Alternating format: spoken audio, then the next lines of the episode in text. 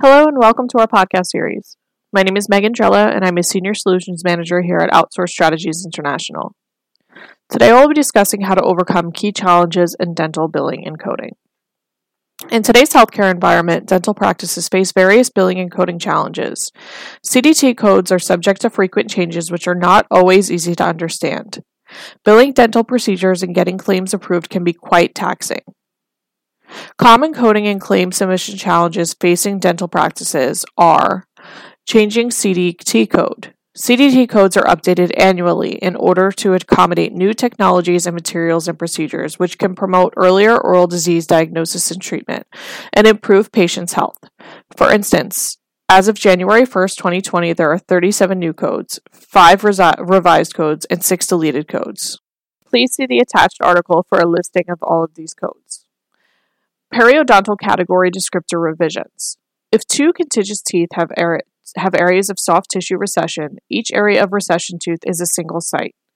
Depending on the dimensions of the defect, up to two contiguous edentulous tooth positions may be considered a single site. Troublesome CDC, CDT procedure codes. According to a 2018 report, a study reported the most troublesome procedures as periodontal scaling and root planing, crown porcelain ceramic substrate, and core buildup. These codes require the most supporting documentation for adjudication and are most often rejected at the first submission. No CDT code to accurately describe services provided. According to the ADA Center for Professional Success, while the annual CDT code update helps keep procedures and documentations in step, dentists may find there is no CDT code for a particular procedure they are providing. This occurs when delivery of new or modified dental procedures and the CDT code maintenance process are not synchronized. In this situation, the ADA recommends that an unspecified procedure by report CDT code may be considered, such as D2999, unspecified restorative procedure by report. By report procedure codes must be accompanied by documentation that describes the service provided.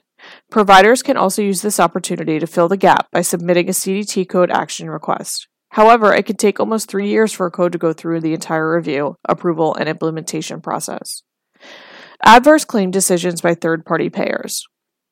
There are coverage limitations and exclusions provisions in, de- in, dental benefit plan documents, such as frequency limitations, date of service restrictions, least expensive alternative treatment provisions, and other policies. Policy based denials are difficult to overcome. Other reasons for claim denials and delays include using incorrect codes or not submitting supporting documents, such as radiographs and other information. Dental billing and coding best practices. Failure to use accurate CDT codes and documentation will cause payment delays and denials and also increase, fra- increase fraud risk. Here are some best practices from the Academy of General Dentistry to ensure effective coding and accurate claim submission and reduce the risk of denials and allegations of fraud. Use the most precise and up to date code to reflect the procedure performed. The CDT code that is valid on the date of service should be reported.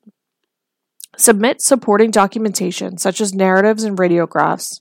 Diagnostic radiographs must have the patient's name and date on them which they were taken. Periodontal treatment determinations generally require charting and radiographs. Narratives should be clear and concise and state the diagnosis and reason why the procedure was performed. Ensure that the patient's personal information is entered correctly birth date, social security number, and insurance policy and group numbers. If a claim is denied for lack of dental necessity or appropriateness, even if all the required information and documentation have been submitted, file an appeal as articulated in the EOB. Language from the code's nomenclature and or descriptor in the CDT code should be used to file the claim and explain why the services provided were necessary or appropriate. I hope this helps, but always remember that documentation, as well as a thorough knowledge of payer regulations and guidelines, is critical to ensure accurate reimbursement for the procedures performed. Thank you for joining me and stay tuned for my next podcast.